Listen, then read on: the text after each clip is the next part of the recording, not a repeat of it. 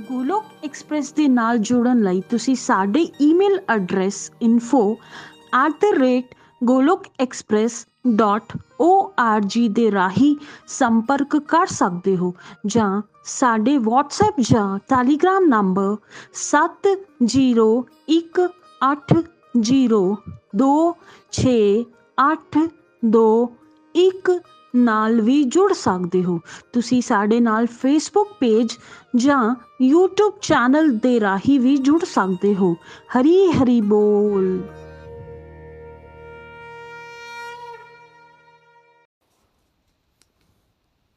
जय श्री कृष्ण चैतन्य प्रभु नित्यानंद श्री अद्वैत गदाधार शिवासादि गौर भक्त वृंद Hare Krishna Hare Krishna Krishna Krishna, Hare Hare. Hare Rama Hare Rama Rama Rama, Hare Hare. Hare Krishna Hare Krishna Krishna Krishna, Hare Hare. Hare Rama Hare Rama Rama Rama, Hare Hare. Hare Krishna Hare Krishna Krishna Krishna, Hare Hare. Hare Rama Hare Rama Rama Rama, Hare Hare. Busy through the body free as a soul Hari Hari बोल, हरी हरी बोल। शरीर तो रहिए व्यस्त, आत्मा तो रहिए मस्त। हरि नाम जपते हुए transform the world by transforming yourself ਆਪਣੇ ਆਪ ਨੂੰ ਬਦਲ ਕੇ ਹੀ ਅਸੀਂ ਦੂਸਰਿਆਂ ਨੂੰ ਬਦਲ ਸਕਦੇ ਹਾਂ ਨਾ ਸ਼ਸਤਰ ਤੇ ਨਾ ਸ਼ਾਸਤਰ ਤੇ ਨਾ ਧਨ ਤੇ ਤੇ ਨਾ ਹੀ ਕਿਸੇ ਯੁਕਤੀ ਤੇ ਮੇਰਾ ਤਾਂ ਜੀਵਨ ਆਸ਼ਰਿਤ ਹੈ ਪ੍ਰਭੂ ਸਿਰਫ ਔਰ ਸਿਰਫ ਤੁਹਾਡੀ ਕਿਰਪਾ ਸ਼ਕਤੀ ਤੇ ਗੋਲੋਕ ਐਕਸਪ੍ਰੈਸ ਵਿੱਚ ਆਓ ਦੁੱਖ ਦਰਦ ਭੁੱਲ ਜਾਓ ABCD ਦੀ ਭਗਤੀ ਵਿੱਚ ਲੀਨ ਹੋ ਕੇ ਨਿत्य ਆਨੰਦ ਪਾਓ ਹਰੀ ਹਰੀ ਬੋਲ ਹਰੀ ਹਰੀ ਬੋਲ ਜੈ ਸ਼੍ਰੀ ਰਾਮ ਜੈ ਸ਼੍ਰੀ ਰਾਧੇ ਕ੍ਰਿਸ਼ਨਾ ਓਮ ਨਮੋ ਭਗਵਤੇ ਵਾਸੁਦੇਵਾਏ ਓਮ ਨਮੋ ਭਗਵਤੇ ਵਾਸੁਦੇਵਾਏ ਓਮ ਨਮੋ ਭਗਵਤੇ ਵਾਸੁਦੇਵਾਏ ਸ਼੍ਰੀਮਦ ਭਗਵਦ ਗੀਤਾ ਦੀ ਜੈ ਗੌਰ ਨਿਤਾਈ ਦੀ ਜੈ ਸ਼੍ਰੀ ਸ਼੍ਰੀ ਰਾਧਾ ਸ਼ਾਮ ਸੁੰਦਰ ਦੀ ਜੈ ਹਰੀ ਹਰੀ ਬੋਲ ਜਿਸ ਤਰ੍ਹਾਂ ਕਿ ਦੋਸਤੋ, ਤੁਸੀਂ ਜਾਣਦੇ ਹੀ ਹੋ ਕਿ ਅਧਿਆਇ 2 ਜਿਹੜਾ ਹੈ, ਇਹ ਭਗਵਤ ਗੀਤਾ ਦਾ ਇੱਕ ਤਰ੍ਹਾਂ ਦਾ ਨਿਚੋੜ ਹੈ। ਅੱਜ ਦੇ ਗੋਲੋਕ ਐਕਸਪ੍ਰੈਸ ਦੇ ਸਵੇਰ ਦੇ ਸਤਸੰਗ ਨੂੰ ਮੈਂ ਨੀਨੂ ਵਾਲੀਆ, ਪੰਜਾਬ, ਪਠਾਨਕੋਟ ਤੋਂ ਤੁਹਾਡੇ ਸਾਰਿਆਂ ਨਾਲ ਸਾਂਝਾ ਕਰਨ ਜਾ ਰਹੀ ਹਾਂ। ਅਧਿਆਇ 1 ਵਿੱਚ ਅਰਜੁਨ ਸ਼ੋਕਗ੍ਰਸਤ ਹੋ ਗਿਆ ਸੀ। ਤੇ ਅਧਿਆਇ 2 ਵਿੱਚ 7ਵੇਂ ਸ਼ਲੋਕ ਤੱਕ ਪਹੁੰਚਦੇ ਹੋਏ ਉਸਨੇ ਮੰਨ ਲਿਆ ਕਿ ਉਹ ਭ੍ਰਮਿਤ ਹੋ ਗਿਆ ਹੈ ਕਨਫਿਊਜ਼ਡ ਹੋ ਗਿਆ ਹੈ, ਅਗਿਆਨੀ ਹੈ ਕਾਇਰ ਹੈ। ਉਸ ਨੂੰ ਸਮਝ ਨਹੀਂ ਆ ਰਿਹਾ ਕਿ ਉਹ ਕੀ ਕਰੇ ਤੇ ਕੀ ਨਾ ਕਰੇ। 7ਵੇਂ ਸ਼ਲੋਕ ਵਿੱਚ ਆ ਕੇ ਉਸਨੇ ਭਗਵਾਨ ਨੂੰ ਪ੍ਰੇਅਰ ਕੀਤੀ ਕਿ ਤੁਸੀਂ ਮੈਨੂੰ ਆਪਣਾ ਸ਼ਿਸ਼ ਬਣਾ ਲਓ। ਇੱਥੋਂ ਹੀ ਭਗਤੀ ਦੀ ਸ਼ੁਰੂਆਤ ਹੁੰਦੀ ਹੈ। ਜਦੋਂ ਇੱਕ ਸਾਧਕ ਪਹਿਲੇ ਯਾਚਕ ਬੰਦਾ ਹੈ, ਉਹ ਹੰਬਲ ਹੁੰਦਾ ਹੈ, ਵਿਨਮਰ ਹੋ ਜਾਂਦਾ ਹੈ ਤੇ ਭਗਵਾਨ ਤੋਂ ਡਾਇਰੈਕਸ਼ਨ ਮੰਗ ਰਿਹਾ ਹੈ ਕਿ ਮੈਨੂੰ ਕੀ ਕਰਨਾ ਚਾਹੀਦਾ ਹੈ। ਸੰਸਾਰਿਕ ਇਨਸਾਨ ਭਗਵਾਨ ਨਾਲ ਵਪਾਰ ਕਰਦਾ ਹੈ, ਪਰ ਅਧਿਆਤਮਿਕ ਇਨਸਾਨ ਭਗਵਾਨ ਦੀ ਸ਼ਰਨ ਵਿੱਚ ਰਹਿ ਕੇ ਉਹਨਾਂ ਤੋਂ ਉਹਨਾਂ ਦੀ ਸ਼ਰਨ ਵਿੱਚ ਰਹਿਣ ਲਈ ਪ੍ਰਾਰਥਨਾ ਕਰਦਾ ਹੈ। ਪ੍ਰਾਰਥਨਾ ਜਿੰਨੀ ਵਾਰੀ ਮਰਜ਼ੀ ਕਰੀਏ, ਕਿਸੇ ਵੀ ਭਾਸ਼ਾ ਵਿੱਚ ਕਰੀਏ, ਉਹ ਮੈਟਰ ਨਹੀਂ ਕਰਦਾ। ਪਰ ਹਾਂ, ਭਾਵ ਸਾਡਾ ਸ਼ੁੱਧ ਅਤੇ ਸੱਤ ਹੋਣਾ ਚਾਹੀਦਾ ਹੈ। ਸਾਨੂੰ ਸੱਚਮੁੱਚ ਇਹ ਤਾਂ ਪਤਾ ਹੀ ਨਹੀਂ ਹੁੰਦਾ ਕਿ ਸਾਡੇ ਲਈ ਕੀ ਸਹੀ ਅਤੇ ਕੀ ਗਲਤ ਹੈ। ਪਰ ਜੇ ਬੈਸਟ ਗਾਈਡੈਂਸ ਬੈਸਟ ਗਾਈਡ ਤੋਂ ਮੰਗੀ ਜਾਵੇ, ਤਾਂ ਸਾਡੇ ਜੀਵਨ ਵਿੱਚ ਸੁਧਾਰ ਹੋ ਸਕਦਾ ਹੈ। ਤੇ ਬੈਸਟ ਗਾਈਡ ਸਾਡੇ ਕੌਣ ਹਨ ਦੋਸਤੋ? ਉਹ ਭਗਵਾਨ ਹਨ। ਭਗਵਾਨ ਕ੍ਰਿਸ਼ਨ, ਜਿਹੜੇ ਕਿ ਸਾਡੀ ਬੁੱਧੀ ਦੇ ਵਿੱਚ ਆ ਕੇ ਜਦੋਂ ਬੈਠ ਜਾਣਗੇ, ਤਾਂ ਸਾਡੇ ਸਾਰੇ ਇੰਦਰੀਆਂ ਤੇ ਮਨ ਇਹ ਕਾਬੂ ਵਿੱਚ ਆਣਾ ਸ਼ੁਰੂ ਹੋ ਜਾਣਗੇ। ਤੇ ਅੱਜ ਅਧਿਆਇ 2 ਦੇ 8ਵੇਂ ਸ਼ਲੋਕ ਤੋਂ ਸ਼ੁਰੂਆਤ ਕਰਦੇ ਹੋਏ ਤੇ ਸ਼ਲੋਕ 8 ਕੀ ਕਹਿ ਰਿਹਾ ਹੈ? ਸਾਰੀ ਪ੍ਰithvi ਦਾ ਸ਼ਤਰੂ ਵਿਹੀਨ ਖੁਸ਼ਹਾਲ ਰਾਜ ਪਾ ਕੇ ਜਾਂ ਦੇਵਤਾਵਾਂ ਦਾ ਸੁਆਮੀ ਬਣ ਕੇ ਵੀ ਮੈਨੂੰ ਐਸਾ ਕੋਈ ਉਪਾਏ ਸਮਝ ਵਿੱਚ ਨਹੀਂ ਆ ਰਿਹਾ ਜੋ ਮੇਰੀ ਇੰਦਰੀਆਂ ਨੂੰ ਸੁਖਾਨ ਵਾਲੇ ਇਸ ਸ਼ੋਕ ਨੂੰ ਦੂਰ ਕਰ ਸਕੇ। ਇਹ ਅਰਜੁਨ ਭਗਵਾਨ ਨੂੰ ਕਹਿ ਰਿਹਾ ਹੈ। ਦੋਸਤੋ, ਜਦੋਂ ਇਨਸਾਨ ਬਹੁਤ ਦੁਖੀ ਹੋ ਜਾਂਦਾ ਹੈ ਇਮੋਸ਼ਨਸ ਉਸ ਦੇ ਕੰਟਰੋਲ ਵਿੱਚ ਨਹੀਂ ਆ ਰਹੇ ਹੁੰਦੇ ਤੇ ਕਿ ਉਸ ਵੇਲੇ ਕੋਈ ਵੀ ਚੀਜ਼ ਉਸ ਨੂੰ ਲੁਭਾ ਸਕਦੀ ਹੈ? ਅਰਜੁਨ ਕਹਿ ਰਿਹਾ ਹੈ ਕਿ ਜੇ ਕਿਤੇ ਮੈਨੂੰ ਸਾਰੀ ਪ੍ਰithvi ਦਾ ਰਾਜ ਵੀ ਮਿਲ ਜਾਵੇ, ਜਿੱਥੇ ਕੋਈ ਵੀ ਮੇਰਾ ਸ਼ਤਰੂ ਨਾ ਹੋਵੇ, ਉਸ ਰਾਜ ਨੂੰ ਭੋਗਣ ਦੀ ਮੈਨੂੰ ਪਾਵਰ ਵੀ ਮਿਲ ਜਾਵੇ, ਜਾਂ ਕਿਤੇ ਦੇਵਤਾਵਾਂ ਦਾ ਸੁਆਮੀ ਵੀ ਬਣਾ ਦਿੱਤਾ ਜਾਵੇ। ਫਰੈਂਡਸ, ਇੱਥੇ ਸਮਝਣ ਵਾਲੀ ਗੱਲ ਇਹ ਹੈ ਕਿ ਜੇ ਕਿਤੇ ਸਾਡੇ ਵਰਗੇ ਸੰਸਾਰੀ ਆਦਮੀਆਂ ਨੂੰ ਇਹ ਪ੍ਰਲੋਭਨ ਦਿੱਤਾ ਜਾਵੇ, ਤਾਂ ਅਸੀਂ ਤਾਂ ਝੱਟ ਉਸ ਲਾਲਚੀ ਕੁੱਤੇ ਵਾਂਗ ਚਪੱਟਾ ਮਾਰਨ ਵਾਲੇ ਹਾਂ। ਪਰ ਅਰਜੁਨ ਇੰਨਾ ਦੁਖੀ ਹੈ ਕਿ ਉਸ ਨੂੰ ਇਸ ਪ੍ਰੋਬਲਮ ਤੋਂ ਬਾਹਰ ਨਿਕਲਣ ਲਈ ਕੋਈ ਰਸਤਾ ਨਹੀਂ ਲੱਭ ਰਿਹਾ। ਅੰਦਰੋਂ ਉਹ ਕਿੰਨਾ ਦੁਖੀ ਹੈ। ਚਾਹੇ ਅਸੀਂ ਕਿੰਨੇ ਵੀ ਟੈਲੈਂਟਡ ਹੋਈਏ ਬਾਡੀ ਬਿਲਡਰ ਬਣ ਜਾਈਏ, ਜਾਂ ਕੋਈ ਹੋਰ ਸਾਡੇ ਕੋਲ ਕੁਝ ਪ੍ਰਾਪਤੀ ਹੋ ਜਾਵੇ, ਪਰ ਜੇ ਮਨ ਸਾਡੇ ਵਿਪਰੀਤ ਪਾਸੇ ਜਾਣਾ ਸ਼ੁਰੂ ਹੋ ਗਿਆ ਇਮੋਸ਼ਨਸ ਨੇ ਆਪਣਾ ਦਬਦਬਾ ਬਣਾ ਦਿੱਤਾ। ਉਹ ਮੋਹਗ੍ਰਸਤ ਸਥਿਤੀ ਤੋਂ ਬਾਹਰ ਨਿਕਲਣ ਲਈ ਰਸਤਾ ਲੱਭ ਰਿਹਾ ਹੈ। ਸੰਤੁਸ਼ਟੀ ਨਹੀਂ ਮਿਲ ਸਕਦੀ ਇਸ ਤਰ੍ਹਾਂ ਇਨਸਾਨ ਨੂੰ। ਸੰਤੋਸ਼ ਦੀ ਪ੍ਰਾਪਤੀ ਨਹੀਂ ਹੋ ਪਾ ਰਹੀ। ਚਾਹੇ ਉਸ ਨੂੰ ਦੁਨੀਆ ਦੀ ਮਹਿੰਗੀ ਤੋਂ ਮਹਿੰਗੀ ਗੱਡੀ, ਘਰ, ਬੰਗਲਾ, ਜਾਇਦਾਦ ਆਦਿ ਕੁਝ ਵੀ ਮਿਲ ਜਾਵੇ। ਇਹ ਤਾਂ ਬਿਲਕੁਲ ਮੱਛਲੀ ਵਾਲੀ ਸਿਚੁਏਸ਼ਨ ਹੋ ਗਈ ਕਿ ਉਹ ਪਾਣੀ ਤੋਂ ਬਿਨਾ ਰਹਿ ਹੀ ਨਹੀਂ ਸਕਦੀ। ਚਾਹੇ ਉਹਨੂੰ ਪੰਜ ਮੰਜ਼ਲੇ 5 ਸਟਾਰ ਹੋਟਲ ਦੇ ਵਿੱਚ ਰੱਖਿਆ ਜਾਵੇ। ਕਿਉਂਕਿ ਉਸ ਦੀ ਜ਼ਰੂਰਤ ਕੀ ਹੈ? ਪਾਣੀ। ਜਦੋਂ ਕੋਈ ਵੀ ਇਨਸਾਨ ਇਮੋਸ਼ਨਸ ਮੈਨੇਜਮੈਂਟ ਨਾ ਸਿੱਖਿਆ ਹੋਵੇ, ਤਾਂ ਉਸ ਦੇ ਡਿਪਰੈਸ਼ਨ ਵਿੱਚ ਜਾਣ ਦੇ ਚਾਂਸਸ ਜ਼ਿਆਦਾ ਹੋ ਜਾਂਦੇ ਹਨ। ਹੁਣ ਸ਼ਲੋਕ 9 ਵਿੱਚ ਕੀ ਕਿਹਾ ਜਾ ਰਿਹਾ ਹੈ? ਕਿਉਂਕਿ ਇਹ ਜਿਹੜੀ ਭਗਵਦ ਗੀਤਾ ਹੈ, ਸੰਜੇ ਧ੍ਰਿਤਰਾਸ਼ਟਰ ਨੂੰ ਨਾਲ-ਨਾਲ ਸੁਣਾ ਰਿਹਾ ਹੈ। ਕਿਉਂਕਿ ਉਹਨੂੰ ਦਿਵਯ ਦ੍ਰਿਸ਼ਟੀ ਮਿਲੀ ਸੀ। ਤੇ ਸੰਜੇ ਧ੍ਰਿਤਰਾਸ਼ਟਰ ਨੂੰ ਕੀ ਕਹਿ ਰਿਹਾ ਹੈ? ਸੰਜੇ ਨੇ ਕਿਹਾ, ਇਸ ਤਰ੍ਹਾਂ ਨਿਦਰਾ ਵਿਜੇਈ ਅਤੇ ਸ਼ਤਰੂਆਂ ਦਾ ਦਮਨ ਕਰਨ ਵਾਲਾ ਅਰਜੁਨ, ਭਗਵਾਨ ਸ਼੍ਰੀ ਕ੍ਰਿਸ਼ਨ ਨੂੰ ਕਹਿ ਰਿਹਾ ਹੈ हे ਗੋਵਿੰਦ, ਮੈਂ ਯੁੱਧ ਨਹੀਂ ਕਰਾਂਗਾ ਅਤੇ ਇਸ ਤਰ੍ਹਾਂ ਕਹਿ ਕੇ ਉਹ ਸ਼ਾਂਤ ਹੋ ਗਿਆ। ਤੇ ਸੰਜੇ ਤ੍ਰਿਤਰਾਸ਼ਟਰ ਨੂੰ ਦੱਸ ਰਹੇ ਹਨ ਕਿ ਅਰਜੁਨ ਨੇ ਫੈਸਲਾ ਲੈ ਲਿਆ ਹੈ ਕਿ ਉਹ ਯੁੱਧ ਨਹੀਂ ਕਰੇਗਾ। ਅਰਜੁਨ ਕੋਈ ਸਧਾਰਨ ਵਿਅਕਤੀ ਤਾਂ ਨਹੀਂ ਸੀ।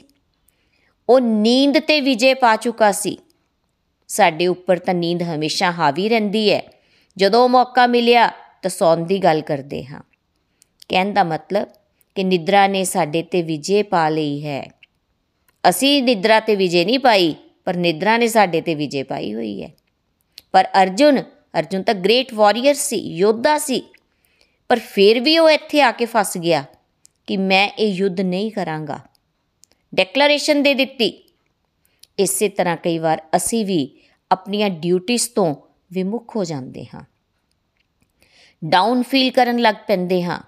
ਨਹੀਂ ਨਹੀਂ, ਮੇਰੇ ਵਾਸਤੇ ਪੋਸੀਬਲ ਹੀ ਨਹੀਂ ਹੈ। ਕਿਸੇ ਰਿਸ਼ਤੇਦਾਰ ਨਾਲ ਪ੍ਰਾਪਰਟੀ ਡਿਸਪਿਊਟ ਕਿਸੇ ਦਾ ਹੋਵੇ ਤਾਂ ਇਨਸਾਨ ਸੋਚਦਾ ਹੀ ਹੈ ਨਾ ਕਿ ਛੱਡੋ ਪਰੇ, ਮੈਂ ਇਹਨਾਂ ਪੰਗਿਆਂ ਵਿੱਚ ਨਹੀਂ ਪੈਣਾ। ਅਰਜੁਨ ਹੁਣ ਅਲਟੀਮੇਟਲੀ ਆਪਣੇ ਕਰਤੱਵ ਤੋਂ ਮੁਖ ਮੋੜ ਰਿਹਾ ਹੈ। ਇਸੇ ਤਰ੍ਹਾਂ ਸਾਡਾ ਮਨ ਵੀ ਪਲਟੀ ਮਾਰ ਸਕਦਾ ਹੈ। ਚਲੋ ਛੱਡੋ, ਛੱਡ ਛਡਾ ਕੇ ਸਾਰਾ ਕੁਝ ਦੌੜੋ ਇੱਥੋਂ। ਕਿਉਂਕਿ ਸਾਨੂੰ ਸਿਚੁਏਸ਼ਨਸ ਨੂੰ ਡੀਲ ਕਰਨਾ ਨਹੀਂ ਆਉਂਦਾ। ਤੇ ਸ਼ਲੋਕ 10 ਦੇ ਵਿੱਚ ਕੀ ਹੋ ਰਿਹਾ ਹੈ? ਕੀ ਕਹਿ ਰਹੇ ਹੈ? ਭਗਵਾਨ ਅਰਜੁਨ ਨੂੰ? हे ਭਰਤਵੰਸ਼ੀ, ਧ੍ਰਿਤਰਾਸ਼ਟਰ ਉਦੋਂ ਦੋਨੋਂ ਸੈਨਾਵਾਂ ਦੇ ਵਿੱਚ ਸ਼ੋਕਗ੍ਰਸਤ ਅਰਜੁਨ ਨੂੰ ਰਿਸ਼ੀਕੇਸ਼ ਨੇ ਹੱਸਦੇ ਹੋਏ ਇਹ ਵਚਨ ਕਹੇ। ਰਿਸ਼ੀਕੇਸ਼ ਮਤਲਬ ਭਗਵਾਨ ਦਾ ਹੀ ਇੱਕ ਨਾਮ ਹੈ, ਇੰਦਰੀਆਂ ਦੇ ਸੁਆਮੀ। ਭਰਤਵੰਸ਼ੀ ਧ੍ਰਿਤਰਾਸ਼ਟਰ ਮੀਨਸ ਕਿ ਇਹ ਕਮਿਊਨੀਕੇਸ਼ਨ ਸੰਜੇ ਤੇ ਧ੍ਰਿਤਰਾਸ਼ਟਰ ਦੀ ਹੋ ਰਹੀ ਸੀ। ਭਗਵਾਨ ਹੱਸਦੇ ਹੋਏ ਮਾਇੂਸ ਅਰਜੁਨ ਨੂੰ ਸਮਝਾ ਰਹੇ ਹਨ।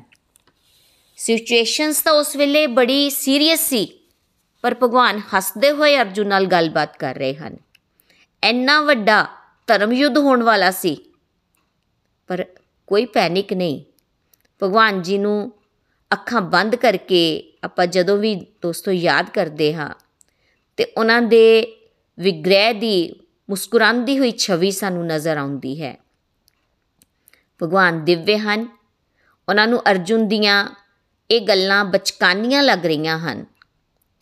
ਸੰਸਾਰ ਵਿੱਚ ਵੀ ਤਾਂ ਇਸੇ ਤਰ੍ਹਾਂ ਹੀ ਹੁੰਦਾ ਹੈ। ਕੋਈ ਗਰੀਬ ਹੈ ਉਸ ਨੂੰ 500 ਰੁਪਏ ਜੁਰਮਾਨਾ ਦੇਣਾ ਪੈ ਜਾਵੇ ਤਾਂ ਉਹ ਮੁਸੀਬਤ ਉਸ ਨੂੰ ਲੱਗਦੀ ਹੈ।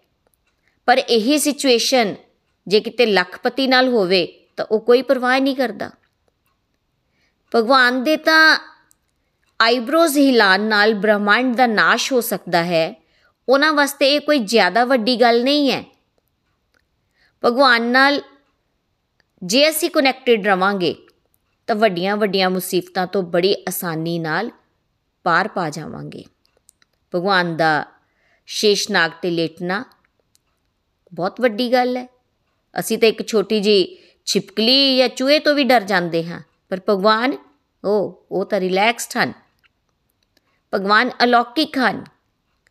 ਪਰ ਸੰਸਾਰੀ ਵਿਅਕਤੀ ਲਈ ਇੱਕ ਘਰ ਚਲਾਣਾ ਵੀ ਸਟਰਗਲ ਹੋ ਜਾਂਦਾ ਹੈ।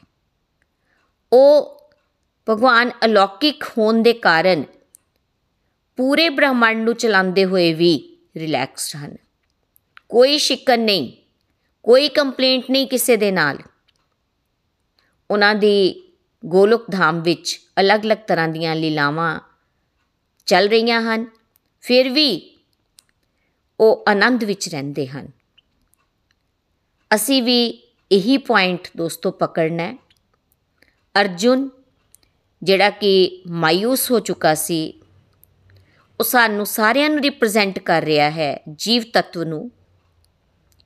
ਤੇ ਦੂਸਰੇ ਪਾਸੇ ਭਗਵਾਨ ਜੀ ਸਮਾਈਲ ਕਰ ਰਹੇ ਹਨ। ਕੋਈ ਟੈਨਸ਼ਨ ਨਹੀਂ ਉਹਨਾਂ ਨੂੰ। ਅਸੀਂ ਵੀ ਹੱਸਦੇ ਹੱਸਦੇ ਜੀਵਨ ਜੀਣਾ ਹੈ। ਕਹਿੰਦੇ ਹਨ ਨਾ ਕਿ ਜੈਸੀ ਸੰਗਤ, ਵੈਸੀ ਰੰਗਤ। ਇਹੀ ਵਾਈਸ ਅਪਰੋਚ ਹੈ। ਅਸੀਂ ਵੀ ਉਹਨਾਂ ਦੀ ਤਰ੍ਹਾਂ, ਉਹਨਾਂ ਦੀ ਸਮਾਈਲ ਦਾ ਇੱਕ ਪਾਰਟ ਬਣੀਏ। ਹਾਲੇ ਤੱਕ ਤਾਂ ਬਲੇਸਿੰਗਸ ਆਪਾਂ ਦੇਖ ਹੀ ਰਹੇ ਹਾਂ। ਆਤਮਾ ਤੇ ਪਰਮਾਤਮਾ ਦਾ ਇਹੀ ਅੰਤਰ ਹੈ। ਭਗਵਤ ਕਿਰਪਾ ਨਾਲ ਉਹ ਕੁਆਲਿਟੀ ਸਮਾਈਲ ਵਾਲੀ ਸਾਡੇ ਅੰਦਰ ਵੀ ਹੈ। ਪਰ ਅਸੀਂ ਬਹੁਤ ਛੋਟ ਛੋਟੀਆਂ ਗੱਲਾਂ ਤੇ ਪਰੇਸ਼ਾਨ ਹੋ ਜਾਂਦੇ ਹਾਂ ਤੇ ਭਗਵਾਨ ਜਿਹੜੇ ਉਹ ਰਿਲੈਕਸ ਰਹਿੰਦੇ ਹਨ, ਆਨੰਦ ਵਿੱਚ ਰਹਿੰਦੇ ਹਨ। ਤੇ ਸ਼ਲੋਕ 11 ਵਿੱਚ ਕੀ ਦੱਸਿਆ ਜਾ ਰਿਹਾ ਹੈ? ਭਗਵਾਨ ਸ਼੍ਰੀ ਕ੍ਰਿਸ਼ਨ ਨੇ ਕਿਹਾ, ਤੂੰ ਸ਼ੋਕ ਉਹਨਾਂ ਲਈ ਕਰ ਰਿਹਾ ਹੈ ਜਿਹੜੇ ਸ਼ੋਕ ਦੇ ਯੋਗੇ ਨਹੀਂ ਹਨ ਅਤੇ ਗੱਲਾਂ ਵਿਦਵਾਨਾਂ ਵਰਗੀਆਂ ਕਰ ਰਿਹਾ ਹੈ।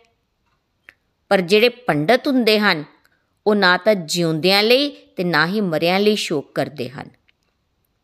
ਇਸ ਦੀ ਵਿਆਖਿਆ ਕਰਦੇ ਹੋਏ ਨikhil ji ਨੇ ਬਹੁਤ ਡਿਟੇਲ ਵਿੱਚ ਸਾਨੂੰ ਸਮਝਾਇਆ ਕਿ ਭਗਵਾਨ ਜੀ ਨੇ ਕਿਹਾ, ਅਰਜੁਨ ਨੂੰ ਕਿ ਗੱਲਾਂ ਤਾਂ ਤੇਰੀਆਂ ਵਿਦਵਾਨਾਂ ਵਾਲੀਆਂ ਪਰ ਜੋ ਅਸਲ ਵਿੱਚ ਵਿਦਵਾਨ ਹੁੰਦੇ ਹਨ, ਇੱਥੇ ਸ਼ਬਦ ਇਸ ਸ਼ਲੋਕ ਵਿੱਚ ਪੰਡਤ ਆਇਆ ਹੈ। ਪੰਡਤ ਦਾ ਮਤਲਬ ਹੈ ਸਮਝਦਾਰ ਲਰਨਡ ਪਰਸਨ ਅਰਜੁਨ, ਤੂੰ ਦੁੱਖ ਉਹਨਾਂ ਲਈ ਮਨਾ ਰਿਹਾ ਜਿਹੜੇ ਦੁੱਖ ਮਨਾਉਣ ਦੇ ਕਾਬਿਲ ਹੀ ਨਹੀਂ ਹੈ ਜਿਨ੍ਹਾਂ ਨੇ ਤੇਰੇ ਨਾਲ ਇੰਨਾ ਕੁਝ ਕੀਤਾ ਤੇ ਤੂੰ ਉਹਨਾਂ ਲਈ ਸ਼ੋਕ ਕਰ ਰਿਹਾ ਹੈ ਸ਼ੋਕ ਕਰਨਾ ਤੇ ਅਗਿਆਨੀ ਦਾ ਕੰਮ ਹੁੰਦਾ ਹੈ। ਇਹ ਗਿਆਨਵਾਨ ਦਾ ਕੰਮ ਨਹੀਂ ਹੈ ਅਗਿਆਨੀ ਕੀ ਕਰਦਾ ਹੈ ਹਰ ਵਕਤ ਕੋਈ ਵੀ ਸਿਚੁਏਸ਼ਨ ਉਸ ਦੇ ਸਾਹਮਣੇ ਆ ਜਾਏ ਤੇ ਹਾਏ ਤੋਬਾ ਮਚਾ ਦਿੰਦਾ ਹੈ। ਇਸ ਤਰ੍ਹਾਂ ਕਿਉਂ ਹੋ ਗਿਆ? ਫਲਾਣੇ ਨਾਲ ਇਸ ਤਰ੍ਹਾਂ ਕਿਉਂ ਹੋ ਗਿਆ? ਉਹ ਵਿਚਾਰਾ ਬਣ ਗਿਆ। ਪ੍ਰਮਾਤਮਾ ਨੇ ਐਦਾਂ ਕਿਉਂ ਕਰਤਾ ਉਹਦੇ ਨਾਲ? ਇਹ ਸਾਰੇ ਅਗਿਆਨਤਾ ਦੇ ਲੱਛਣ ਹਨ। ਜਿਹੜਾ ਸੱਚਮੁੱਚ ਗਿਆਨੀ ਹੁੰਦਾ ਹੈ, ਵਿਦਵਾਨ ਹੁੰਦਾ ਹੈ ਜਾਂ ਪੰਡਤ ਹੋਵੇਗਾ, ਉਹ ਨਾ ਜਿਉਂਦਿਆਂ ਲਈ ਤੇ ਨਾ ਹੀ ਮਰਿਆਂ ਲਈ ਸ਼ੋਕ ਕਰੇਗਾ। ਅਗਿਆਨੀ ਵਿਅਕਤੀ ਸਰੀਰ ਦਾ ਸੁਖ, ਇੰਦਰੀਆਂ ਦਾ ਸੁਖ, ਅਗਰ ਉਹਨੂੰ ਮਿਲ ਜਾਂਦਾ ਹੈ ਤਾਂ ਚੰਗਾ ਹੋ ਗਿਆ, ਉਹਦੇ ਨਾਲ ਅੱਛਾ ਹੋ ਰਿਹਾ। ਤੇ ਜੇ ਇਸ ਦੇ ਵਿਪਰੀਤ ਹੋ ਗਿਆ, ਤੇ ਮਾੜਾ ਹੋ ਗਿਆ। ਕਹਿਣ ਦਾ ਮਤਲਬ ਹੈ ਕਿ ਅਸੀਂ ਸਮਾਜ ਦੀ ਚੈੱਕਲਿਸਟ ਦੇ ਮੁਤਾਬਿਕ ਚੰਗਾ ਮਾੜਾ ਦੇਖਦੇ ਹਾਂ। ਮੰਨ ਲਓ ਕਿਸੇ ਦੀ ਸ਼ਾਦੀ ਹੋਈ ਉਸ ਨੂੰ ਸ਼ਾਦੀ ਹੋਏ 4 ਸਾਲ ਹੋ ਗਏ, ਪਰ ਹਲੇ ਬੱਚਾ ਨਹੀਂ ਹੋਇਆ। ਤੇ ਸਮਾਜ ਦੀ ਜਾਂ ਉਹਨਾਂ ਦੇ ਪਰਿਵਾਰ ਦੀ ਸੋਚ ਕੀ ਹੋ ਗਈ? ਕਿ ਉਹਦੇ ਨਾਲ ਚੰਗਾ ਨਹੀਂ ਹੋ ਰਿਹਾ, ਮਾੜਾ ਹੋ ਰਿਹਾ ਪਰ ਜੇ ਬੇਟਾ ਹੋ ਜਾਂਦਾ ਹੈ, ਤਾਂ ਸਾਰੇ ਖੁਸ਼, ਸਮਾਜ ਵੀ ਖੁਸ਼ ਹੋ ਜਾਂਦਾ ਹੈ। ਇਹੀ ਅਗਿਆਨਤਾ ਹੈ। ਜੋ ਮਿਲਿਆ ਜ਼ਿੰਦਗੀ ਵਿੱਚ, ਉਸ ਚੀਜ਼ ਦਾ ਥੈਂਕ ਯੂ ਨਹੀਂ, ਪਰ ਜੋ ਨਹੀਂ ਮਿਲਿਆ ਉਸ ਦੇ ਬਾਰੇ ਖੁਦ ਵੀ ਪਰੇਸ਼ਾਨ ਤੇ ਦੂਸਰਿਆਂ ਨੂੰ ਵੀ ਪਰੇਸ਼ਾਨ ਕਰਨਾ। ਵਿਚਾਰਾਪਨ ਦਾ ਭਾਵ, ਜੋ ਮਿਲ ਗਿਆ ਜਾਂ ਨਹੀਂ ਮਿਲਿਆ, ਦੋਨਾਂ ਲਈ ਰੋਣਾ। ਸ਼ੋਕ ਕਰਦੇ ਰਹੇ, ਇਹੀ ਅਗਿਆਨਤਾ ਦਾ ਪ੍ਰਤੀਕ ਹੈ। ਸਮਝਦਾਰ ਵਿਅਕਤੀ ਸ਼ੋਕ ਨਹੀਂ ਕਰਦਾ। ਸਾਡੀ ਦੋਸਤੋ, ਇੱਕ ਇੰਡੀਵਿਜੂਅਲ ਯੂਨੀਕ ਪਰਮਾਨੈਂਟ ਆਇਡੈਂਟੀਟੀ ਹੈ। ਸਾਡਾ ਸਾਰਿਆਂ ਦਾ ਪਿਛਲਾ ਕੋਈ ਕਾਰਮਿਕ ਅਕਾਊਂਟ ਹੈ, ਜਿਸ ਵਿੱਚ ਪਰਸੈਂਟੇਜ ਦੇ ਮੁਤਾਬਿਕ ਪਾਪ ਤੇ ਪੁੰਨ ਹਨ, ਜਿਸ ਦੇ ਕਾਰਨ ਮਨੁੱਖ ਸਰੀਰ ਸਾਨੂੰ ਮਿਲਿਆ।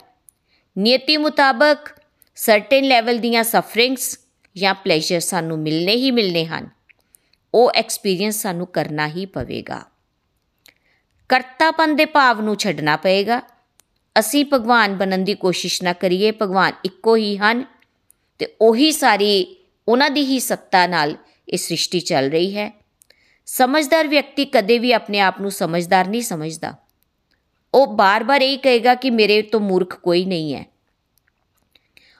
ਅਤੇ ਉਸਨੇ ਡੋਰੀ ਭਗਵਾਨ ਤੇ ਛੱਡੀ ਹੁੰਦੀ ਹੈ। ਉਹ ਉਹਨਾਂ ਦੀ ਰਜ਼ਾ ਨੂੰ ਸਵੀਕਾਰ ਕਰਦਾ ਹੈ। ਉਸ ਦੇ ਨਾਲ ਜੋ ਵੀ ਹੋ ਰਿਹਾ ਹੁੰਦਾ ਹੈ, ਉਹੀ ਉਸ ਦੇ ਵਾਸਤੇ ਪਰਫੈਕਟ ਪਲਾਨ ਹੁੰਦਾ ਹੈ। ਭਗਵਾਨ ਉਸ ਵਿਅਕਤੀ ਦੀ ਅਧਿਆਤਮਿਕ ਪ੍ਰਗਤੀ ਕਰਵਾਉਣ ਲਈ ਉਸ ਐਂਗਲ ਨਾਲ ਉਸ ਨੂੰ ਚਲਾ ਰਹੇ ਹੁੰਦੇ ਹਨ। ਪਰ ਅਸੀਂ ਕਿਸੇ ਦੇ ਇੱਕ ਇਨਸੀਡੈਂਟ ਦੇ ਬੇਸ ਤੇ ਹੀ ਜਜਮੈਂਟ ਪਾਸ ਕਰਨੀ ਸ਼ੁਰੂ ਕਰ ਦਿੰਦੇ ਹਾਂ। ਸਾਡੇ ਕਰੋੜਾਂ ਜਨਮ ਹੋਏ ਪਰ ਅਸੀਂ ਕਿਸੇ ਇੱਕ ਨੂੰ ਵੀ ਨਹੀਂ ਸਮਝ ਪਾਉਂਦੇ। ਕਿਸੇ ਦੇ ਜੀਵਨ ਵਿੱਚ ਬਹੁਤ ਦੁੱਖ ਆ ਰਹੇ ਹਨ। ਉਹ ਉਸ ਦਾ ਕਾਰਮਿਕ ਅਕਾਊਂਟ ਹੈ। ਉਸ ਨੂੰ ਝੇਲਣਾ ਪਵੇਗਾ। ਉਸ ਦੇ ਲਈ ਪ੍ਰਾਰਥਨਾ ਕਰੀਏ। ਉਸ ਨੂੰ ਮੋਟੀਵੇਟ ਕਰੀਏ। ਤੇ ਵਿਚਾਰਾ ਉਸ ਨੂੰ ਨਾ ਸਮਝੀਏ ਨਾ ਸਮਝੀਏ ਤੇ ਨਾ ਹੀ ਉਹਨੂੰ ਸਮਝਣ ਦੇਈਏ। ਦੁੱਖ ਮਨਾਉਣ ਨਾਲ ਨਾ ਤਾਂ ਪਰਸਨਲ ਲਾਈਫ ਸੁਧਰਨੀ ਹੈ ਸਾਡੀ ਤੇ ਨਾ ਹੀ ਫੈਮਿਲੀ ਲਾਈਫ ਸੁਧਰਨ ਵਾਲੀ ਹੈ। ਤੇ ਨਾ ਹੀ ਅਸੀਂ ਸਮਾਜ ਸੁਧਾਰਕ ਬਣ ਪਾਵਾਂਗੇ। ਜਾਂ ਜਿਨ੍ਹਾਂ ਲਈ ਦੁੱਖ ਮਨਾ ਰਹੇ ਹਾਂ, ਉਹ ਦੁੱਖ ਤੋਂ ਨਿਕਲ ਜਾਣਗੇ। ਉਹ ਵੀ ਮੁਸ਼ਕਿਲ ਹੈ। ਤੇ ਦੁੱਖ ਨਹੀਂ ਮਨਾਣਾ, ਬਲਕਿ ਜੋ ਮੇਰੇ ਦੁਆਰਾ ਕੀਤਾ ਜਾ ਸਕਦਾ ਹੈ, ਉੱਥੇ ਉਸ ਏਰੀਆ ਵਿੱਚ ਆਪਣਾ ਯੋਗਦਾਨ ਪਾ ਕੇ ਅਸੀਂ ਸੁਧਾਰ ਜ਼ਰੂਰ ਕਰ ਸਕਦੇ ਹਾਂ। ਫੋਰ ਐਗਜ਼ਾਮਪਲ ਐਕਸ ਕੰਟਰੀ ਵਿੱਚ ਵਾਰ ਛਿੜ ਗਈ। ਹੁਣ ਉੱਥੇ ਹਾਏ ਤੋਬਾ ਕਰੀਏ ਜਾਂ ਉਹਨਾਂ ਲਈ ਪ੍ਰੇਅਰਸ ਕਰੀਏ, ਮਾਲਾ ਕਰਨੀ ਸ਼ੁਰੂ ਕਰੀਏ, ਨਾਮ ਜਾਪ ਕਰੀਏ। ਸਟੇਬਲ ਖੁਦ ਫੀਲ ਕਰਾਂਗੇ ਤੇ ਤਾਂ ਹੀ ਅਸੀਂ ਡਿਵਾਈਨ એનર્ਜੀ ਉਹਨਾਂ ਨੂੰ ਭੇਜ ਪਾਵਾਂਗੇ। ਤੇ ਲਰਨਿੰਗ ਸਾਡੀ ਇਹੀ ਹੈ ਕਿ ਐਜ਼ ਅ ਸੁਸਾਇਟੀ ਸਾਨੂੰ ਇਸ ਤਰ੍ਹਾਂ ਦੀ ਵਾਰ ਤੋਂ ਬਚਣਾ ਚਾਹੀਦਾ ਹੈ। ਪੀਸ ਮੇਨਟੇਨ ਕਰਕੇ ਚੱਲਣਾ ਹੈ। ਸ਼ਾਂਤੀ ਦਾ ਮਾਹੌਲ ਰੱਖਣਾ ਹੈ। ਫੈਮਿਲੀ ਵਿੱਚ ਵੀ ਵਰਕਪਲੇਸ ਤੇ ਵੀ, ਆਪਣੇ ਨੇਬਰਸ ਦੇ ਨਾਲ ਵੀ। ਵਾਰ ਤਾਂ ਦੋਸਤੋ ਵੱਡੇ ਲੈਵਲ ਦੀ ਗੱਲ ਹੈ, ਪਰ ਸਾਡੇ ਲਈ ਛੋਟੀਆਂ-ਛੋਟੀਆਂ ਗੱਲਾਂ ਤੇ ਹੀ ਅਸੀਂ ਆਰਗੂਮੈਂਟਸ ਬਹਿਸ ਵਾਲੀ ਸੁਣਨ ਦੀ ਕਪੈਸਿਟੀ ਹੀ ਨਾ ਹੋਣਾ, ਕਿਸੇ ਦੀ ਗੱਲ ਨੂੰ ਬਰਦਾਸ਼ਤ ਨਾ ਕਰਨਾ ਕ੍ਰਿਟਿਸਿਜ਼ਮ ਨੂੰ ਹੈਂਡਲ ਹੀ ਨਾ ਕਰ ਪਾਣਾ, ਸਾਡੀਆਂ ਤਾਂ ਇਸ ਤਰ੍ਹਾਂ ਦੀਆਂ ਹਲੇ ਆਦਤਾਂ ਹਨ। ਬਿਨਾ ਮਤਲਬ ਦੇ ਪ੍ਰਾਪਰਟੀ ਡਿਸਪਿਊਟਸ ਹਨ। ਪਰ ਜਿਹੜਾ ਵਿਦਵਾਨ ਵਿਅਕਤੀ ਹੋਏਗਾ, ਉਹ 네ਗੇਟਿਵ ਤੋਂ ਵੀ ਪੋਜ਼ਿਟਿਵ ਗ੍ਰਹਿਣ ਕਰਨ ਦੀ ਕੋਸ਼ਿਸ਼ ਕਰਦਾ ਹੈ। ਗੁੱਡ ਹਿਊਮਨ ਬੀਇੰਗ ਬਣਨ ਦੀ ਕੋਸ਼ਿਸ਼ ਕਰੀਏ। ਬਾਰ-ਬਾਰ ਭਗਵਦ ਗੀਤਾ ਦਾ ਅਧਿਐਨ ਕਰਾਂਗੇ, ਤਾਂ ਹੀ ਇੱਕ ਸਮਝਦਾਰ ਤੇ ਅਸੀਂ ਇਮਾਨਦਾਰ ਵਿਅਕਤੀ ਬਣ ਸਕਦੇ ਹਾਂ। ਇਸ ਤੋਂ ਬਾਅਦ ਸ਼ਲੋਕ 12 ਸਾਡੇ ਨਾਲ ਸਾਂਝਾ ਕੀਤਾ ਗਿਆ। ਜਿਸ ਵਿੱਚ ਭਗਵਾਨ ਅਰਜੁਨ ਰਾਹੀ ਸਾਨੂੰ ਸਾਰਿਆਂ ਨੂੰ ਇਸ਼ਾਰਾ ਦੇ ਰਹੇ ਹਨ ਕਿ ਬਾਡੀ ਦੇ ਲੈਵਲ ਤੇ ਦੇਖਾਂਗੇ ਤਾਂ ਅਜੀਬ ਹੀ ਲੱਗੇਗਾ ਕਿ ਨਾ ਮੈਂ ਸੀ, ਨਾ ਤੂੰ ਸੀ, ਨਾ ਹੀ ਇਹ ਸਾਰੇ ਰਾਜੇ ਸਨ। ਤੇ ਅੱਗੇ ਵੀ ਅਸੀਂ ਸਾਰੇ ਨਹੀਂ ਰਹਾਂਗੇ। ਭਗਵਾਨ ਸਰੀਰ ਤੋਂ ਉੱਪਰ ਦੇ ਤੱਤਵ ਦੀ ਗੱਲ ਕਰ ਰਹੇ ਹਨ। ਭਗਵਦ ਗੀਤਾ ਵਿੱਚ ਡੈਥ ਦੀ ਗੱਲ ਹੁੰਦੀ ਹੈ, ਸਰੀਰ ਦੀ ਗੱਲ ਹੁੰਦੀ ਹੈ। ਜੇ ਕਿਸੇ ਦੀ ਪ੍ਰੈਕਟਿਸ 200 ਕਿਲੋਗ੍ਰਾਮ ਦਾ ਬੰਡਲ ਚੁੱਕਣ ਦੀ ਹੈ ਤਾਂ ਉਸ ਵਾਸਤੇ 10 ਜਾਂ 20 ਕਿਲੋ ਬੰਡਲ ਚੁੱਕਣਾ ਕੋਈ ਮਾਇਨੇ ਨਹੀਂ ਰੱਖਦਾ। ਇਸੇ ਤਰ੍ਹਾਂ ਸੰਸਾਰ ਦੀਆਂ ਪ੍ਰੋਬਲਮਸ ਜਿਹੜੀਆਂ ਅੱਜ ਸਾਨੂੰ ਬਹੁਤ ਵੱਡੀਆਂ ਲੱਗ ਰਹੀਆਂ ਹਨ ਉਹ ਕੁਝ ਵੀ ਨਹੀਂ ਹਨ। ਸਰੀਰ ਛੱਡ ਦੇਣਾ ਹੈ, ਕਿੱਥੇ ਜਾਣਾ ਹੈ, ਇਸ ਦੇ ਬਾਰੇ ਸਾਨੂੰ ਪਤਾ ਨਹੀਂ ਹੈ। ਅਨਪ੍ਰੈਡਿਕਟੇਬਲ ਹੈ ਕਿ ਕਦੋਂ ਸਰੀਰ ਛੱਡਣਾ ਹੈ। ਕੰਪੇਅਰ ਕਰਕੇ ਦੇਖੋ। ਫਾਈਨਲ ਲਾਸ ਹੋ ਗਿਆ ਜਾਂ ਕਿਸੇ ਦੇ ਘੁੱਟਨੇ ਵਿੱਚ ਦਰਦ ਹੋ ਰਹੀ ਹੈ ਜਾਂ ਸ਼ੋਲਡਰ ਪੇਨ ਹੋ ਗਿਆ ਜਾਂ ਕਿਸੇ ਦਾ ਫੈਮਿਲੀ ਡਿਸਪਿਊਟ ਹੋ ਗਿਆ। ਭਗਵਾਨ ਇੱਥੇ ਕੀ ਸਮਝਾ ਰਹੇ ਹਨ? ਕਿ ਐਸਾ ਕਦੇ ਨਹੀਂ ਸੀ ਕਿ ਤੁਸੀਂ ਹੈ ਹੀ ਨਹੀਂ ਸੀ ਅਤੇ ਨਾ ਹੀ ਕਦੇ ਇਸ ਤਰ੍ਹਾਂ ਹੋਵੇਗਾ ਕਿ ਤੁਸੀਂ ਨਹੀਂ ਰਹੋਗੇ। ਅਸੀਂ ਤਾਂ ਸਾਡੇ ਆਸ-ਪਾਸ ਦੇ ਸਾਰੇ ਲੋਕ ਜਿਹੜੇ ਹਨ, ਉਹ ਸਨਾਤਨ ਹਨ। ਅਰਜੁਨ ਪ੍ਰੋਬਲਮ ਤੋਂ ਡਰ ਕਿਉਂ ਰਿਹਾ ਹੈ? ਉਸ ਨੂੰ ਲੱਗਦਾ ਹੈ ਕਿ ਸਭ ਮਰ ਜਾਣਗੇ। ਅਸੀਂ ਵੀ ਸੰਸਾਰਿਕ ਲੈਵਲ ਤੇ ਇਹੀ ਸੋਚਦੇ ਹਾਂ ਕਿ ਜੇ ਉਹ ਨਾਰਾਜ਼ ਹੋ ਗਿਆ ਜਾਂ ਮੇਰਾ ਰਿਸ਼ਤਾ ਹੀ ਖਤਮ ਹੋ ਗਿਆ, ਲੋਕ ਕੀ ਕਹਿਣਗੇ? ਸੱਚ ਕੀ ਹੈ ਦੋਸਤੋ? ਮੇਰਾ ਤੇ ਭਗਵਾਨ ਦਾ ਰਿਲੇਸ਼ਨਸ਼ਿਪ ਸਨਾਤਨ ਹੈ। ਜੇ ਇਸ ਤੱਤਵ ਨੂੰ ਰਿਅਲਾਈਜ਼ ਕਰ ਲਿਆ ਤੇ ਡੈਥ ਦਾ ਜੋ ਡਰ ਸਾਡੇ ਸਾਰਿਆਂ ਦੇ ਅੰਦਰ ਹੁੰਦਾ ਹੈ, ਉਸ ਤੋਂ ਉੱਪਰ ਉੱਠ ਜਾਵਾਂਗੇ। ਹਾਲੇ ਤੱਕ ਅਸੀਂ ਸਾਰਿਆਂ ਨੇ ਆਪਣੇ ਆਪ ਨੂੰ ਸਰੀਰ ਹੀ ਮੰਨਿਆ ਹੈ। ਅਸੀਂ ਹਮੇਸ਼ਾ ਸੀ, ਹਮੇਸ਼ਾ ਹੀ ਰਹਿਣ ਵਾਲੇ ਹਾਂ ਤੇ ਅੱਗੇ ਵੀ ਹਮੇਸ਼ਾ ਹੀ ਰਹਾਂਗੇ। ਇਸ਼ਾਰਾ ਦੇ ਦਿੱਤਾ ਭਗਵਾਨ ਨੇ ਕਿ ਤੁਸੀਂ ਸਰੀਰ ਨਹੀਂ ਹੋ, ਤੁਸੀਂ ਆਤਮਾ ਹੋ। ਗਹਿਰਾਈ ਨਾਲ ਗੱਲ ਸਮਝੀਏ। ਕਿ ਅਸੀਂ ਸਾਰੇ ਸਨਾਤਨ ਹਾਂ। ਪ੍ਰੋਬਲਮਸ ਕਿੱਥੇ ਹਨ? ਪ੍ਰੋਬਲਮਸ ਤਾਂ ਸਰੀਰ ਨਾਲ ਹਨ, ਸਰੀਰ ਦੇ ਰਿਸ਼ਤਿਆਂ ਨਾਲ ਹਨ। ਕੋਈ 70 ਸਾਲ ਦੀ ਉਮਰ ਵਿੱਚ ਡਿਪਰੈਸ਼ਨ ਵਿੱਚ ਜਾ ਰਿਹਾ ਹੈ। ਆਤਮ ਤੱਤਵ ਦਾ ਗਿਆਨ ਇਹ ਹੈ ਕਿ ਮੈਂ ਕੀ ਲੈ ਕੇ ਆਇਆ ਸੀ ਤੇ ਕੀ ਲੈ ਕੇ ਜਾਣਾ ਹੈ। ਵਰਸਸ ਨੂੰ ਰਿਲੇਟ ਕਰੀਏ ਅੱਜ ਦੇ ਵਰਸਸ ਨੂੰ ਆਪਣੇ ਜੀਵਨ ਦੇ ਨਾਲ। ਤੇ ਸ਼ੋਕਗ੍ਰਸਤ ਅਰਜੁਨ ਦੀ ਸਥਿਤੀ ਨਾਲ ਆਪਣੇ ਆਪ ਨੂੰ ਸਮਝੀਏ। ਤੇ ਅੱਜ ਦੇ ਸ਼ਲੋਕਾਂ ਤੋਂ ਮੇਰੀ ਵੀ ਜੋ ਲਰਨਿੰਗ ਰਹੀ ਹੈ ਕਿ ਦੋਸਤੋ ਸਾਡੇ ਕੋਲ ਵਰਡਲੀ ਚੀਜ਼ਾਂ ਜਿੰਨੀਆਂ ਮਰਜ਼ੀ ਹੋਣ, ਪਰ ਜੇ ਇਮੋਸ਼ਨਸ ਕੰਟਰੋਲ ਕਰਨ ਦੀ ਟ੍ਰੇਨਿੰਗ ਅਸੀਂ ਨਾ ਲਈ ਹੋਈ ਹੋਵੇ ਅਸੀਂ ਵੀ ਕਨਫਿਊਜ਼ ਹੋ ਜਾਵਾਂਗੇ। ਅਸੀਂ ਫੋਕਸਡ ਨਹੀਂ ਰਹਿ ਸਕਦੇ ਕਿ ਸਾਡਾ ਲਕਸ਼ ਤਾਂ ਗੋਲੋਕ ਧਾਮ ਤੱਕ ਪਹੁੰਚਣਾ ਹੈ। ਪਰ ਅਸੀਂ ਤਾਂ ਸਰੀਰ ਆਪਣੇ ਆਪ ਨੂੰ ਹਲੇ ਆਤਮਾ ਨਹੀਂ ਮੰਨਿਆ। ਸਰੀਰਿਕ ਤੌਰ ਤੇ ਤੇ ਅਸੀਂ ਸਾਡਾ ਜਲਦੀ ਪਤਨ ਹੋ ਜਾਏਗਾ। ਸਾਡੇ ਡਿਸੀਜਨ ਮੇਕਿੰਗ ਦੇ ਵਿੱਚ ਦਿੱਕਤ ਆ ਜਾਂਦੀ ਹੈ। ਸਿਚੁਏਸ਼ਨਸ ਨੂੰ ਡੀਲ ਕਰਨ ਦੀ ਸਾਡੇ ਅੰਦਰ ਤਾਕਤ ਨਹੀਂ ਹੁੰਦੀ। ਅਸੀਂ ਸਾਰੇ ਮਾਇਆ ਜਾਲ ਵਿੱਚ ਫਸੇ ਰਹਿੰਦੇ ਹਾਂ। ਕੋਈ ਕੰਮ ਮਿਲ ਜਾਂਦਾ ਹੈ। ਮੰਨ ਲਓ, ਚਾਹੇ ਉਹ ਵਰਕਪਲੇਸ ਦੀ ਗੱਲ ਕਰੀਏ, ਪਰ ਅਸੀਂ ਉਹਨੂੰ ਕਰਨਾ ਨਹੀਂ ਚਾਹੁੰਦੇ। ਤੇ ਉਸ ਦੇ ਵਾਸਤੇ ਅਸੀਂ ਲੌਜੀਕ ਲਗਾਉਣਾ ਸ਼ੁਰੂ ਕਰ ਦਿੰਨੇ ਆ ਕਿ ਮੈਂ ਕਿਉਂ ਕਰਾਂ ਤੇ ਦੂਸਰਾ ਵੀ ਨਾ ਕਰੇ। ਉੱਥੇ ਇਸ ਤਰ੍ਹਾਂ ਲੱਗਦਾ ਕਿ ਡਿਊਟੀ ਨੂੰ ਛੱਡ ਕੇ ਦੂਸਰੇ ਵਿਅਕਤੀ ਦੀ ਆੜ ਵਿੱਚ ਅਸੀਂ ਆਪਣਾ ਦਿਮਾਗ ਲਗਾਉਣਾ ਸ਼ੁਰੂ ਕਰ ਦਿੰਨੇ ਹਾਂ। ਪਰ ਇਹ ਨਹੀਂ ਪਤਾ ਕਿ ਲਾਅ ਆਫ ਕਰਮਾ ਤਾਂ ਵਾਪਸ ਮੇਰੇ ਤੇ ਵੀ ਆਵੇਗਾ। ਸਾਡਾ ਕੋਈ ਲਵ ਵਨਸ ਹੋਵੇ ਤੇ ਉਹ ਗਲਤੀ ਕਰੇ ਤਾਂ ਉਸ ਨੂੰ ਅਸੀਂ ਟੋਕਦੇ ਨਹੀਂ ਕਿ ਕਿਤੇ ਉਸ ਨੂੰ ਬੁਰਾ ਨਾ ਲੱਗ ਜਾਵੇ।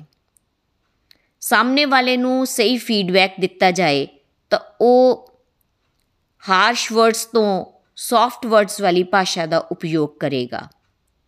ਗਲਤ ਚੀਜ਼ਾਂ ਨੂੰ ਅਸੀਂ ਬੜਾਵਾ ਨਹੀਂ ਦੇਣਾ ਤੇ ਡਿਊਟੀ ਤੋਂ ਦੌੜਨਾ ਵੀ ਨਹੀਂ ਹੈ। ਆਪਣੀ ਡਿਊਟੀਆਂ ਜੋ ਸਾਨੂੰ ਭਗਵਾਨ ਨੇ ਦਿੱਤੀਆਂ ਹਨ, ਉਹ ਜ਼ਰੂਰ ਕਰਨੀ ਹੈ ਤੇ ਆਪਣੇ ਲਈ ਵੀ ਪ੍ਰੇਅਰਸ ਕਰੀਏ ਤੇ ਦੂਸਰਿਆਂ ਲਈ ਵੀ ਪ੍ਰੇਅਰਸ ਕਰੀਏ ਕਿ ਅਸੀਂ ਜਿੱਥੇ ਜਿੱਥੇ ਫਸੇ ਹੋਏ ਆ ਉੱਥੋਂ ਪ੍ਰਭੂ ਤੁਸੀਂ ਹੀ ਸਾਨੂੰ ਕੱਢ ਸਕਦੇ ਹੋ। ਬਹੁਤ ਸਾਰੇ ਸਾਡੇ ਵਿਕਾਰ ਹਨ, ਜਿਹੜੇ ਕਿ ਸਾਡੇ ਅੰਦਰ ਸਾਨੂੰ ਸਾਡੀ ਅਧਿਆਤਮਿਕ ਪ੍ਰਗਤੀ ਨਹੀਂ ਹੋਣ ਦਿੰਦੇ। ਤੇ ਅਸੀਂ ਛੋਟੀਆਂ-ਛੋਟੀਆਂ ਗੱਲਾਂ ਵਾਸਤੇ ਹੀ ਸ਼ੋਕ ਕਰਨਾ ਸ਼ੁਰੂ ਕਰ ਦਿੰਦੇ ਹਾਂ। ਤੇ ਭਗਵਾਨ ਨੇ ਜਿਸ ਤਰ੍ਹਾਂ ਸ਼ਲੋਕ 11 ਵਿੱਚ ਕਿਹਾ ਕਿ ਅਸੀਂ ਸ਼ੋਕ ਉਹਨਾਂ ਲਈ ਕਰਦੇ ਹਾਂ ਜਿਹੜੇ ਸ਼ੋਕ ਕਰਨ ਦੇ ਕਾਬਿਲ ਹੀ ਨਹੀਂ ਹੁੰਦੇ ਹੈ। ਤੇ ਜਿਹੜਾ ਅਗਿਆਨੀ ਵਿਅਕਤੀ ਹੈ, ਉਹ ਇਸ ਤਰ੍ਹਾਂ ਆਪਣਾ ਜੀਵਨ ਜਿੰਦਾ ਹੈ। ਪਰ ਅਗਰ ਅਸੀਂ ਹੁਣ ਭਗਵਦ ਗੀਤਾ ਦੇ ਸਟੂਡੈਂਟਸ ਹਨ, ਤਾਂ ਅਸੀਂ ਆਪਣੇ ਆਪ ਨੂੰ ਉਸ ਲੈਵਲ ਤੱਕ ਤਾਂ ਲੈ ਕੇ ਆਈਏ ਤਾਂ ਕਿ ਆਪ ਵੀ ਇਹਨਾਂ ਗੱਲਾਂ ਨੂੰ ਸਮਝ ਸਕੀਏ ਤੇ ਦੂਸਰਿਆਂ ਨੂੰ ਵੀ ਸਮਝਾਉਣ ਦੇ ਲਈ ਸક્ષਮ ਹੋ ਸਕੀਏ। ਤੇ ਗੋਲੋਕ ਐਕਸਪ੍ਰੈਸ ਨੇ ਸਾਨੂੰ ਇਹ ਮੌਕਾ ਦਿੱਤਾ ਹੈ ਕਿ ਅਸੀਂ ਬਾਰ-ਬਾਰ ਭਗਵਦ ਗੀਤਾ ਦੇ ਸ਼ਲੋਕਾਂ ਨੂੰ ਪੜ੍ਹੀਏ ਤੇ ਪੜ੍ਹ ਕੇ ਆਪਣੇ ਜੀਵਨ ਵਿੱਚ ਉਤਾਰਨ ਦੀ ਕੋਸ਼ਿਸ਼ ਕਰੀਏ। ਹਰੀ ਹਰੀ ਬੋਲ, ਹਰੀ ਹਰੀ ਬੋਲ। ਜੈ ਸ਼੍ਰੀ ਰਾਮ, ਜੈ ਸ਼੍ਰੀ ਰਾਧੇ ਕ੍ਰਿਸ਼ਨਾ।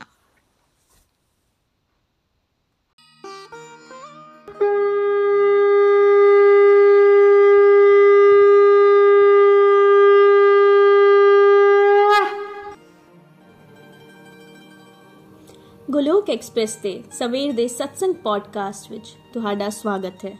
ਗੋਲੋਕ ਐਕਸਪ੍ਰੈਸ ਵਿੱਚ ਆਓ ਜੀ, ਦੁੱਖ ਦਰਦ ਭੁੱਲ ਜਾਓ ਜੀ ABCD ਦੀ ਭਗਤੀ ਵਿੱਚ ਲੀਨ ਹੋ ਕੇ ਹਰ ਰੋਜ਼ ਖੁਸ਼ੀਆਂ ਪਾਓ ਜੀ, ਹਰ ਰੋਜ਼ ਖੁਸ਼ੀਆਂ ਪਾਓ ਜੀ। ਹਰੀ ਹਰੀ ਬੋਲ।